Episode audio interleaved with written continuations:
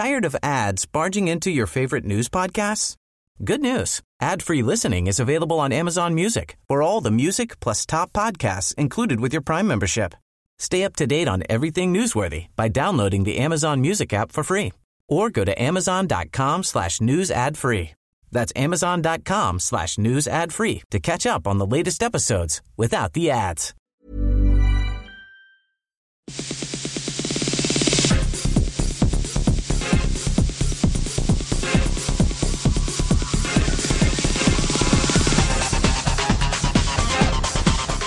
Hello and welcome to this week's edition of Extra Time, a web-only program from RNZ Sport. I'm Stephen Hewson.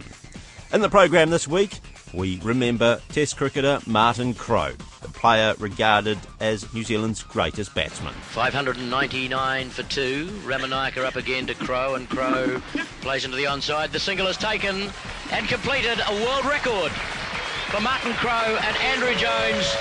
The Warriors kick off their National Rugby League season full of hope, but can they deliver? Changes are in store for Netball's ANZ Championship. Just how much longer will it remain a truly trans Tasman competition? New Zealand Football Chief Executive Andy Martin defends the credibility of the organisation after a troubled 12 months. What have the Olympic hammer thrower and economics at Princeton University got in common? Julia Ratcliffe will enlighten us. And we hear from golfer Ryan Fox, another who's bidding for a place at Rio.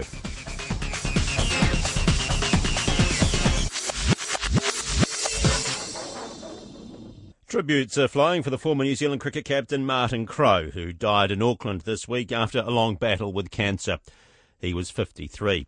That commentary we heard in our introduction was during Crowe and Andrew Jones' world record partnership of 467, which they scored against Sri Lanka at the Basin Reserve in 1991.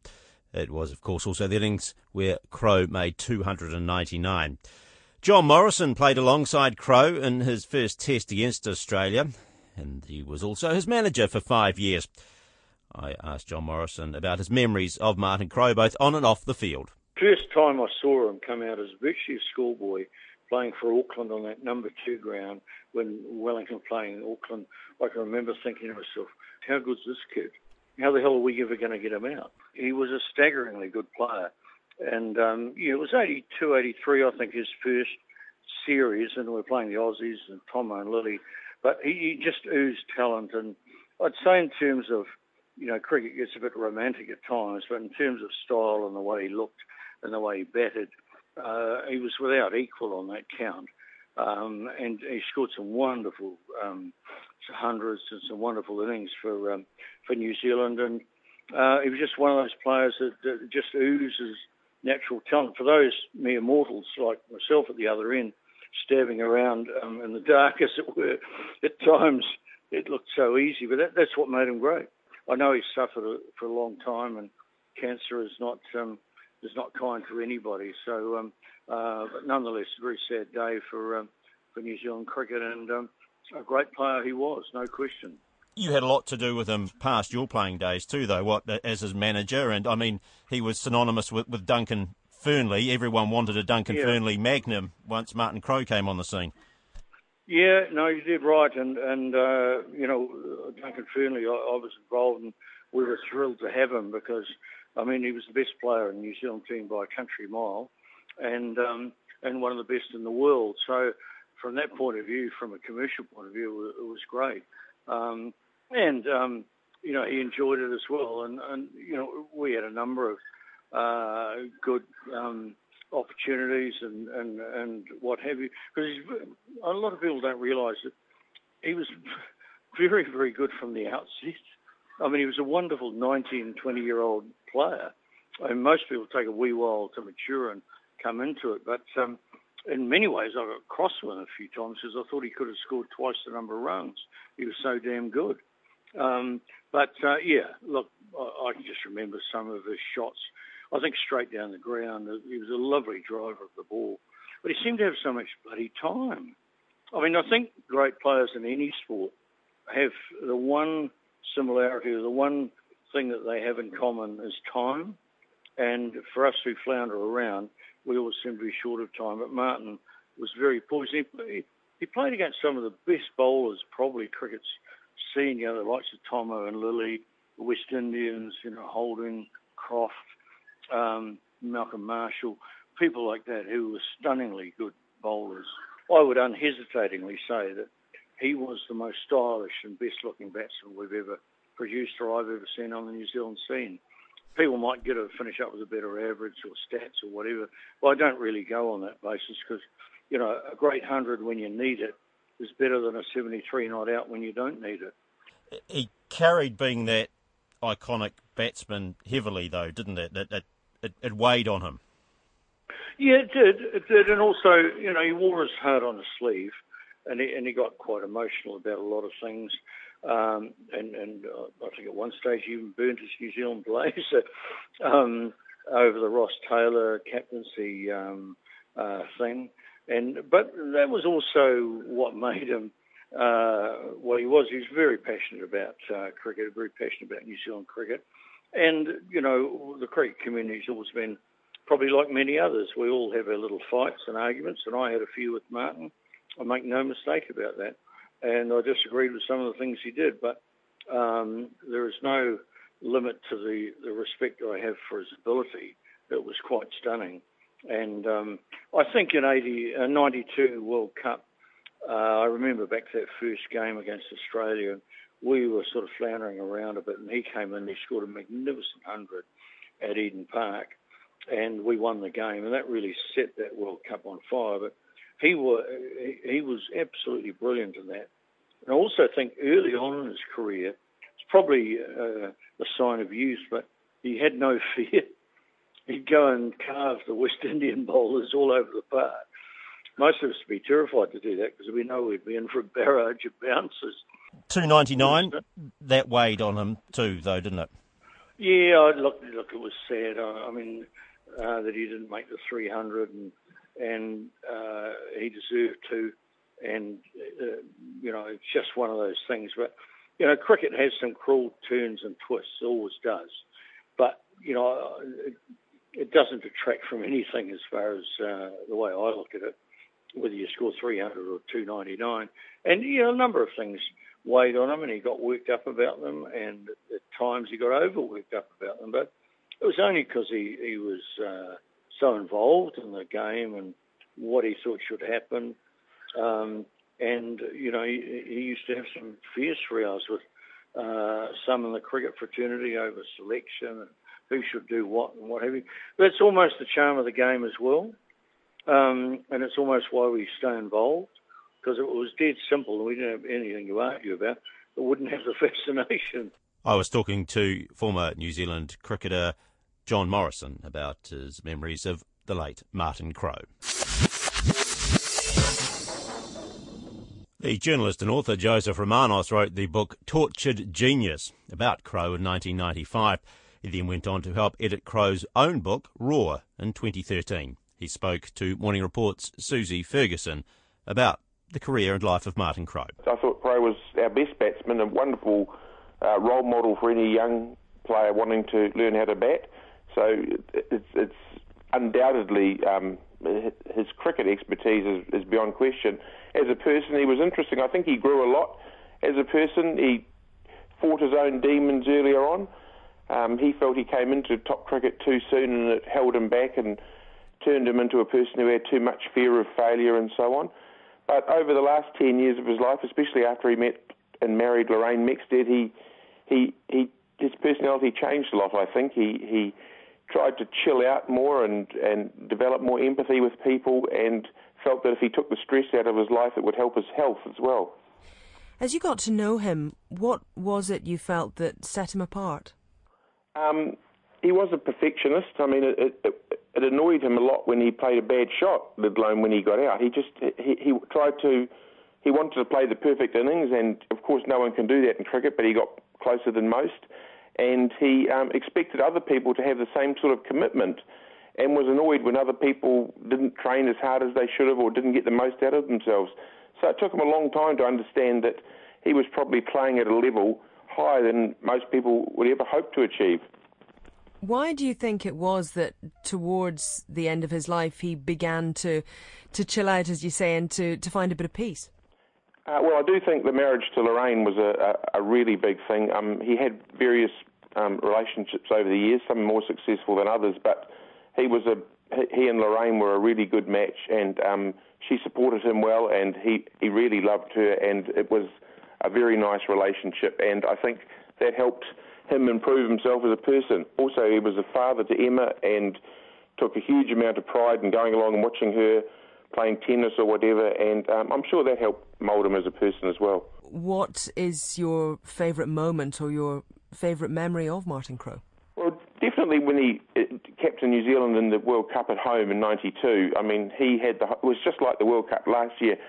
Um, he had the whole country behind his team, and he played fantastically and was named player of the tournament. But I was always very admiring of how he took on the best attacks in the world and made it his special challenge, as he did against the West Indies here in '87 when he scored two centuries, and when he went to Pakistan in 1990 on a tour no one wanted to go on. Seven or eight of New Zealand's top players pulled out of that team, and he went over and scored big runs against Wasim Akram and Waqar Younis, the most fearsome pace bowling attack in the world at the time. So the, the fact that he would challenge himself against the best in the world, I was always very admiring of that. That was author and journalist Joseph Romanos talking to Morning Report Susie Ferguson. After a horror season last year, much more is expected of the Warriors when their National Rugby League season kicks off against the West Tigers in Sydney this weekend. The Warriors finished 13th last year in the 16 team competition. There's been plenty of changes in the off season, including the signing of internationals Isaac Luke and Roger Tuivasa-Sheck and Captain Simon Mannering has stood down from the captaincy role. Matt Chatterton reports. Johnson decides to field. Johnson gets. Johnson, no way, no way. Johnson has run over to score. This is incredible. This is ridiculous. This is... That Shaun Johnson magic against the Cronulla Sharks in May last year was one of the Warriors' finer moments in their 2015 season. Unfortunately for Johnson and the Warriors, 2015 all but ended when he suffered a season ending ankle break midway through the year. From being a top 8 contender that would have guaranteed them a spot in the playoffs, they lost their final 8 matches and finished in 13th. It was the fourth year in a row they'd missed the finals, but now that Johnson's back to full fitness, there is an expectation from fans and media alike that the side will again be a top 8 contender.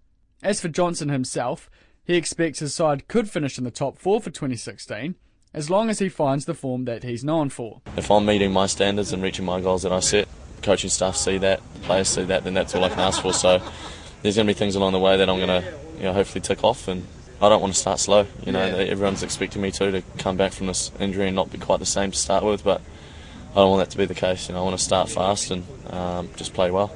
The Warriors managing director Jim Doyle echoes Johnson's expectations. The NRL is the toughest competition in the world, uh, so therefore you've got to make sure you've got realistic expectations. But I would certainly see us, you know, we haven't made the finals for the last four years, so that's a bare minimum. Uh, and I would hope we'd be able to push on and, and, hopefully be get in a position where we're in at least the top six as we get a home final. Um, but that's really, you know, I mean, our objective this year would ideally be a top four side, but if we could get five or six, then that would be fine.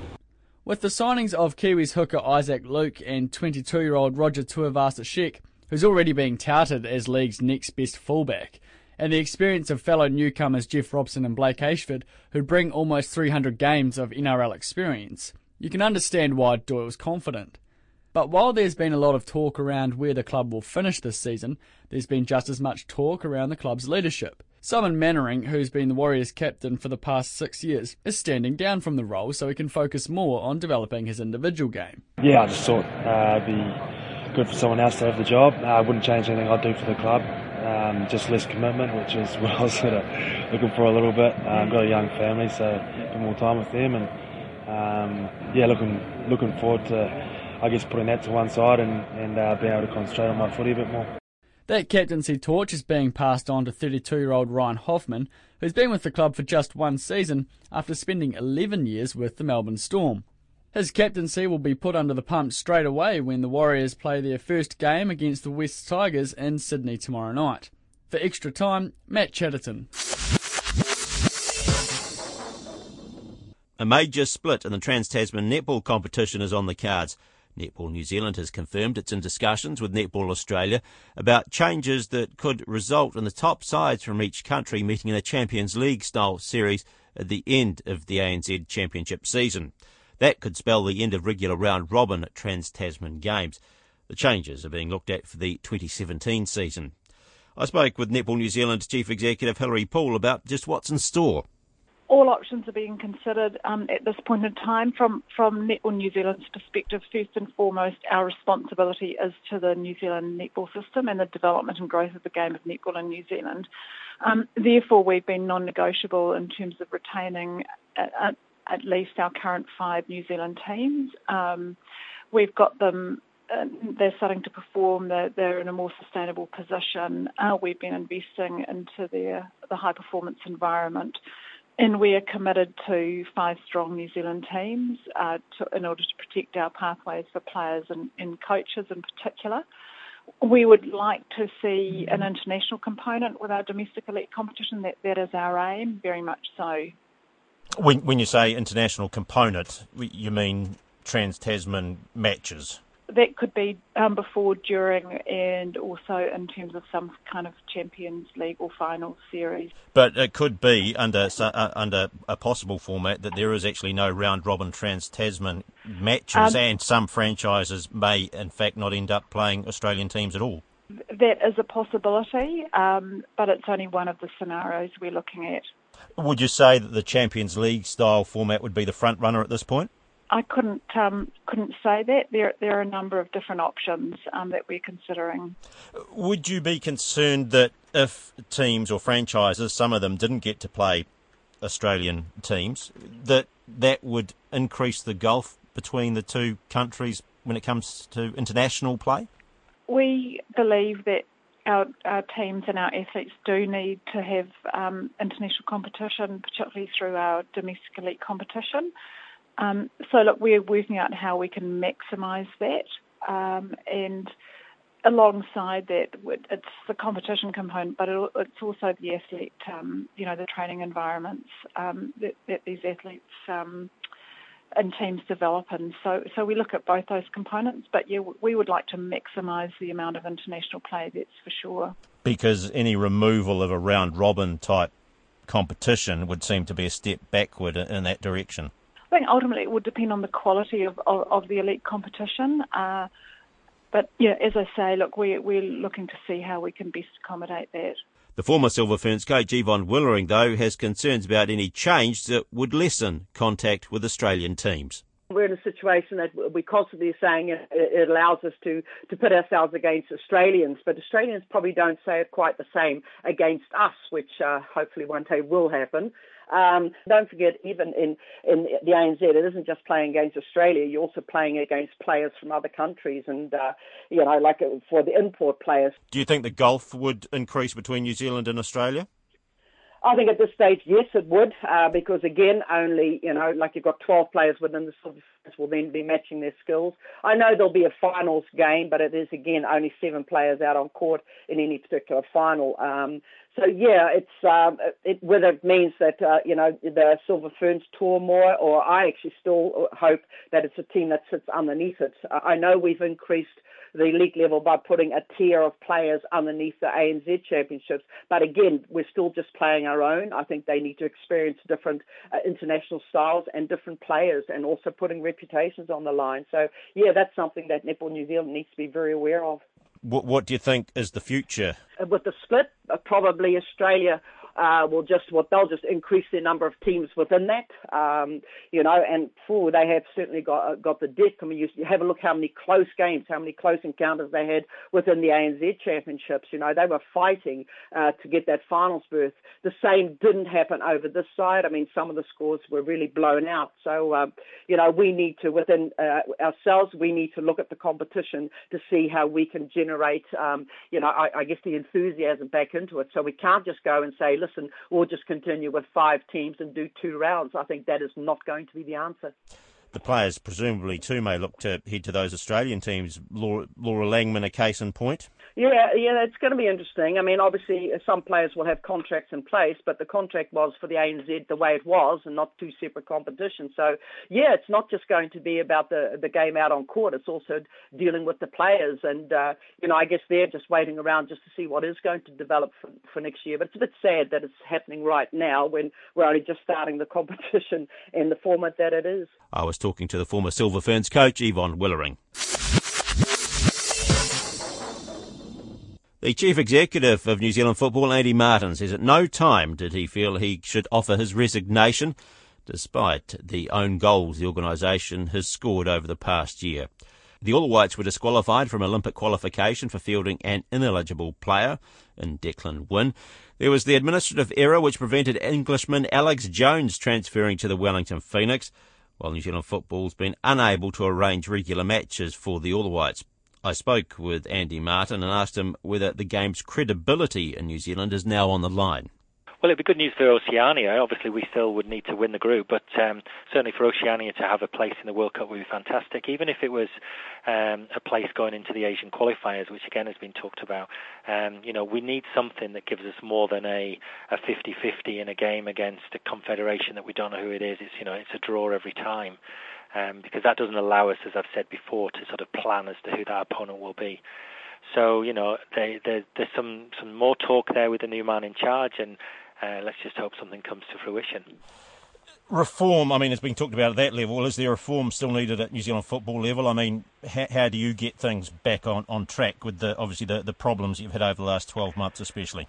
Yeah, I think I think context is important. Um, you know, we've had um, you know we've done our annual review with the board about what what's happened in the game in the last 12 months, and there's an awful lot of good things happening in the game that are getting lost by one or two of these own goals that have been uh, have transpired. And you know what I, what I've been trying to uh, be at pains to tell people today is look, the um, the game is in good health. You know, the, the community game is growing. The, um, the not just the volume, but actually the quality that's coming through the game, and you can see that by performances in the under 17 and under 20s uh, boys and girls. And the boys are at World Cups. Both of them got out of their group. I think one of only five countries in the world to do that in the same cycle. Uh, the girls have both qualified again quite handsomely for the World Cups in their OFC games. So there's a lot happened around that space in the grassroots. Yeah, we've had a couple of bumps along the way, but we're trying to execute a change program with new people. You know, the business was pretty skinny 12 months ago, and we've brought new people in who are desperately trying to do a good job to develop New Zealand football. The shop window, though, remains the All Whites, and you've got to get them on the field, surely. Yeah, and, and, and, and there's no secrets there. We want them on the field. And, you know, what we've got to remember is the year after um, the World Cup, uh, all of the confederations, bar ourselves, are in World Cup qualification already. Now, our qualification doesn't start until after the Nations Cup, which is in uh, May, June. So, you know, the, the calendar is a challenge for us because trying to fill fixtures, as we found in March, when other confederations are already playing games in their World Cup qualification, is a challenge. Um, and we've been desperately trying to find the right games, and we, we failed in March, and we're desperately trying to do the same for later in the year. But right now, you know, we know with certainty that the Nation Cup takes place in May, June. Um, we know that the, or we believe that the World Cup qualifying starts in November, but until the Nations Cup has taken place, we don't know who's in what group. So that's the uncertainty that we're operating with and trying to trying to find alignment with other countries outside of our confederation to get fixtures. Do you think New Zealand football uh, needs to work on its credibility? Look, as I said, there's been one or two public own goals which which are very unfortunate and very regrettable. But you know what what our job is to make sure that the people who understand what's going on can see the good in the game. And if you talk to the federations, you talk to the franchises, you talk to the coaches who've been through the programs, they know things have changed dramatically in the last 12, 18 months. You know, unfortunately, the uh, the high profile uh, events, the the own goals, you know, they overshadow those because some of the things I've talked to you about don't necessarily make the news all the time. They're not the sexy headlines because the All Whites and the Phoenix and things like that grab the headlines, quite rightly so. But I think we have to have to be uh, have to have context and balance, and that you know the reality check is that our ambitions for the international team, as we laid them out in the Beyond Football plan, uh, far exceed our financial resources, and you know that's the way it is. That's the way it will probably always be, and we're challenging ourselves to try and close the gap. You know, and at some point, if we can't close the gap, then we can't continue to trade off successes in the past. You know, the the money that was earned in 2010 um, is is if you like the cash in the piggy bank that is what what's keeping us going today with the international programs. So we either succeed again on the field, which you can't plan for, or you've got to find other ways of uh, of finding revenue streams to support a very expensive international program. And how do you stop scoring own goals, as you call them? Because that's, like you say, that's what the public sees. And are you able to give a guarantee that they, those own goals will stop coming? I can give a guarantee that we've employed very good people who are desperate to do a good job. I think, um, you know, the people here were devastated by what happened with the, the Phoenix and the transfer. And, you know, despite a lot of what you've heard in the media, the issue was there was an opportunity to do things right. Um, the attempt was made to do things right. The system didn't work. Help was called for. We couldn't get it through in time. And um, then steps were put in place to try and get an override, a manual override. But unfortunately, common sense didn't prevail at that point because of precedent. And you put yourselves in in the shoes of FIFA. You know there is a, a world game out there, and it's not uncommon for people to miss the transfer deadline when there's volume, volume transfers going through. The problem here is it was one of one. And of course, precedent would suggest if FIFA gave us any leeway, then somebody else could use that in evidence later on. So, whilst it was very difficult to take because everybody was in agreement with uh, the fact that this was a genuine uh, mistake and we just couldn't get it through. But FIFA are obviously very concerned about precedent worldwide, and that's why, unfortunately, we couldn't get a manual override. At any point, have you offered to resign over any of these issues? No. What what I take great comfort from is the stakeholders in the game give us the feedback and tell us what they think. That's what we listen to. We listen to the informed critics. We listen to the people who understand the game. I think there's a lot of um, you know we don't want cheerleaders. We've said that all along. We want people to give us the passion and the emotion and the tribalism that we want in the game. It's a passionate game. So people are going to get riled when they when they see things. But I'm just asking for balance in terms of you know reporting because you know there's one or two things that have happened. We happened to be in the hot seat when. Uh, the eligibility issue came to the table, but our team, the current team, had to fix something that had been in place for seven, eight years. Um, the frustrations over the over the turn of the year about no games and um, players not uh, falling into line with the program that Anthony wanted. That was nothing new, and indeed, whilst it was a frustration hit out by Anthony, it was absolutely aligned to what we've been talking about. So, you know, context, you know, let's look at the quality of the game, let's look at how it's progressed, let's understand that, you know, we have different challenges to, to, to rugby and cricket that's based in this country for, for obvious reasons. Um, a lot of our players are way overseas, and the cost of running our international program is considerable. I was talking with New Zealand Football Chief Executive Andy Martin. The Hamilton hammer thrower Julia Ratcliffe's taken a year off from the American Ivy League university Princeton in an attempt to qualify for the Rio Olympics. The 22 year old Ratcliffe, who won a silver medal at the Glasgow Commonwealth Games in 2014, has been studying economics at Princeton in New Jersey for the past three years. Her next chance to post an Olympic qualifying mark is at the National Track and Field Champs in Dunedin this weekend. She spoke to Barry Guy about her Rio quest. It's going really well, actually. Um, there was a bit of a slump over the holiday period, which is a bit unfortunate because I was trying to train really hard, so um, that wasn't great. But managed to pick it right back up. Um, and yeah, no, it's been going really well over the last few weeks in terms of competitions. I've been kind of going up um, every second week or so. So yeah, if I can just kind of continue that trend, um, hopefully I'll hit that qualifier pretty soon. So. What was the the slump? Did you put could you put that down to anything in particular? Um, I was trying a few different things in training. I'm trying to throw a lighter weight for speed, um, but I, I think my technique didn't like that too much, so I had to um, get back to training with heavier hammers.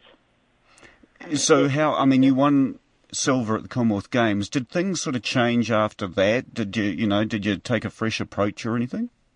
Um, no, I've kind of had a similar approach to training over the last five or six years. Um, but yeah, kind of every year we don't do exactly the same thing, obviously, but kind of dad is always so my dad coaches me, um, and he is always contacting coaches and kind of getting new technical points to work on. So even though we're kind of going out there and following the same kind of training outline. We're focusing on different things. Hammer doesn't appear to be a big participation sport in New Zealand. Is is that correct? And has that made things difficult at all?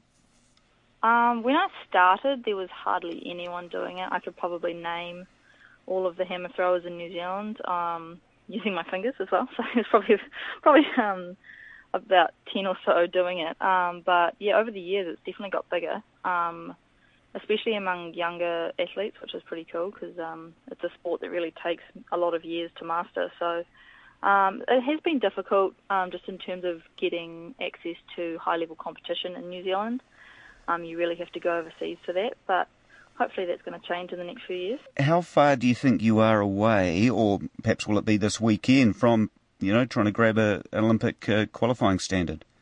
Um, the B standard is 71 metres, and I last weekend I threw 69.27. Um, so it would be a two, just under a two metre jump to get that um, this weekend. So realistically, maybe not, but I know going out there and trying to throw it as far as I can, and and the hammer you kind of if you have a breakthrough, it does tend to be a big breakthrough, not just a few centimetres. So, kind of going out there and hoping for the best, really. so, is it, you know, the progress, is that a training thing, or, you know, uh, do you just think, yeah, this is a good day to throw? It's more on the day, kind of when you step up to throw. You never know what you're going to feel like, and you could feel physically really good, and your body just decides that the rhythm isn't going to be there today. Um, you see it all the time in world champs. There's usually one or two people that who have been really consistent in the past and just for some reason or other just completely lose it and will throw all three into the cage and not even make the final. So yeah, it's definitely kind of how you you're feeling on the day and even up until when you step into that circle to kind of see how it's going to go. So you uh, have taken time out of Princeton to sort of try and get to Rio. Is that the situation? Yeah, definitely. Um, just trying. Just it was going to be too hard to um, keep up the schoolwork and train full time, trying to train twice a day, um, and take four four classes a semester was going to just be too hard. Now, correct me if I'm wrong, but Princeton, I'm assuming, is sort of one of those Ivy League type schools. Uh, are, are, you not there on a sports scholarship?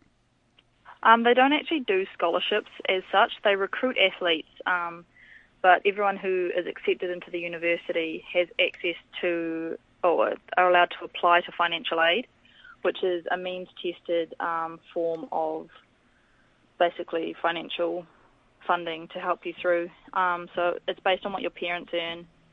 And so if your parents are really rich, you won't get anything. And if your parents, if you, uh, like maybe with a single parent even, um, you might get a full ride. So I'm getting about two thirds of it paid for, which is pretty cool. Um, so that's nice. Now I'm yeah, assuming you're, you're there and you're at Princeton because of uh, your education. Is that the, the, the main reason for being there rather than anything sporting? Yeah, the primary draw was um, to study economics because it's one of the top schools in the world to do it.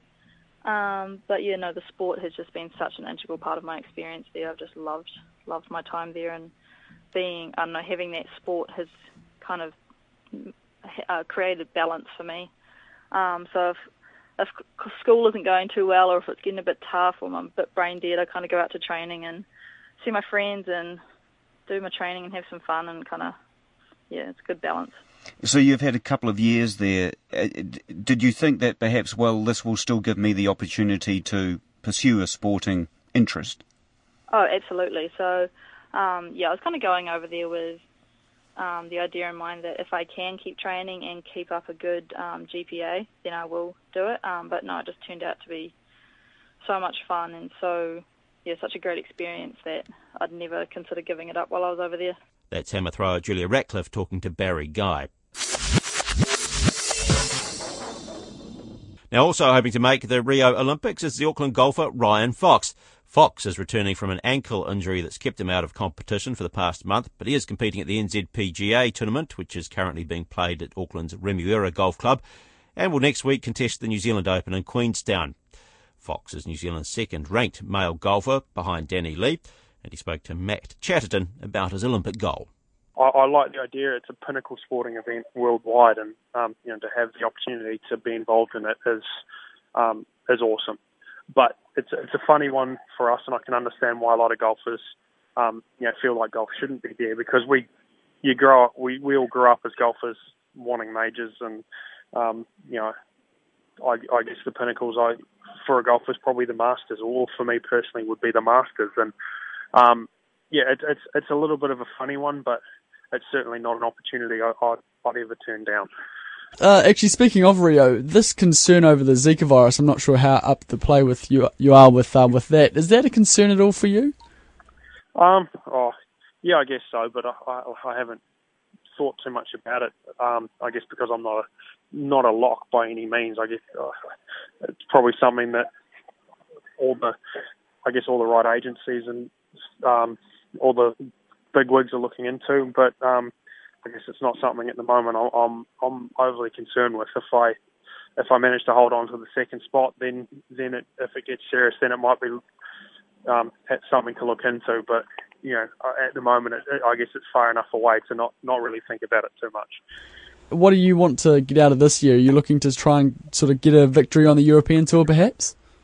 Yeah, I mean that that would that would be the ideal thing to happen, and, and then I wouldn't have to worry about um, what events I'd get into for the rest of the year. But I, hopefully, I, if that doesn't happen, hopefully I've got enough events to secure a full card um, for 2000 and or 2016, 2017. So um, I'd love love for that to. I guess that's the main goal for the year. I'd, lo- I'd love to be able to do that and, and, play well enough in the events I get to, to finish in the top 110 on in Europe and get a full card for next year.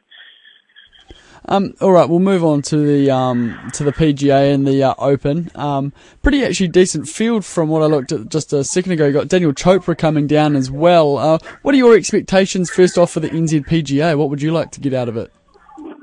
Um, oh, I mean, I'd love to be in contention come come Sunday afternoon, and, and as I said, a win would be uh, ideal. Um, you know, anyone's anyone's great regardless of of where it is or what tour it's on. So you know, I would love to be able to be the winner at the end of the week. But it, you know, it'd be nice just to just to play some good golf and be in contention, and um, you know, be able to take some good form into next week as well.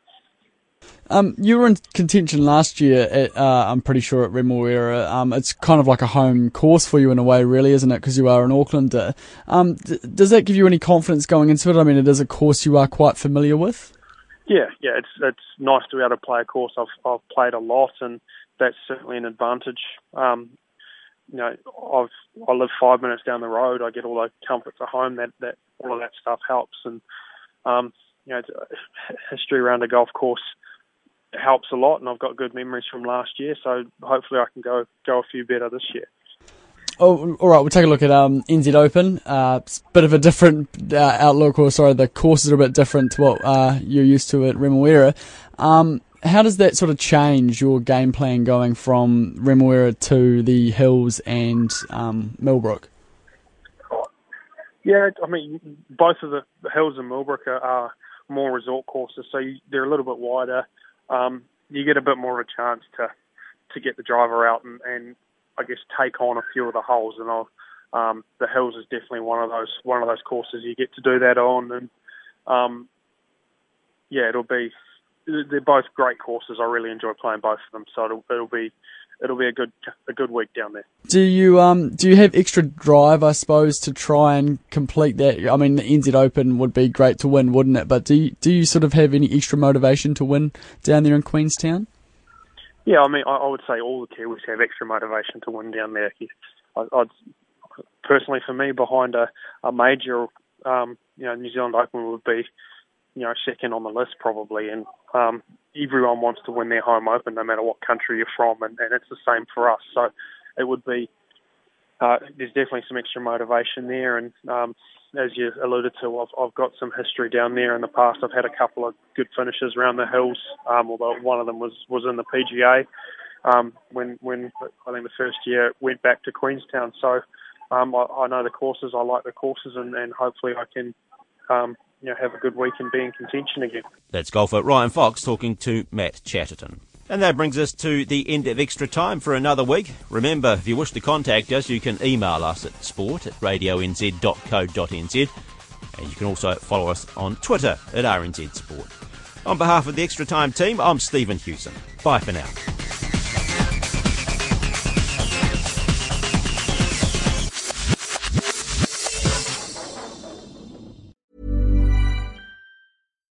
Botox Cosmetic, onabotulinumtoxinA, FDA approved for over 20 years. So, Talk to your specialist to see if Botox Cosmetic is right for you. For full prescribing information, including boxed warning, visit BotoxCosmetic.com or call 877-351-0300. Remember to ask for Botox Cosmetic by name. To see for yourself and learn more, visit BotoxCosmetic.com. That's BotoxCosmetic.com.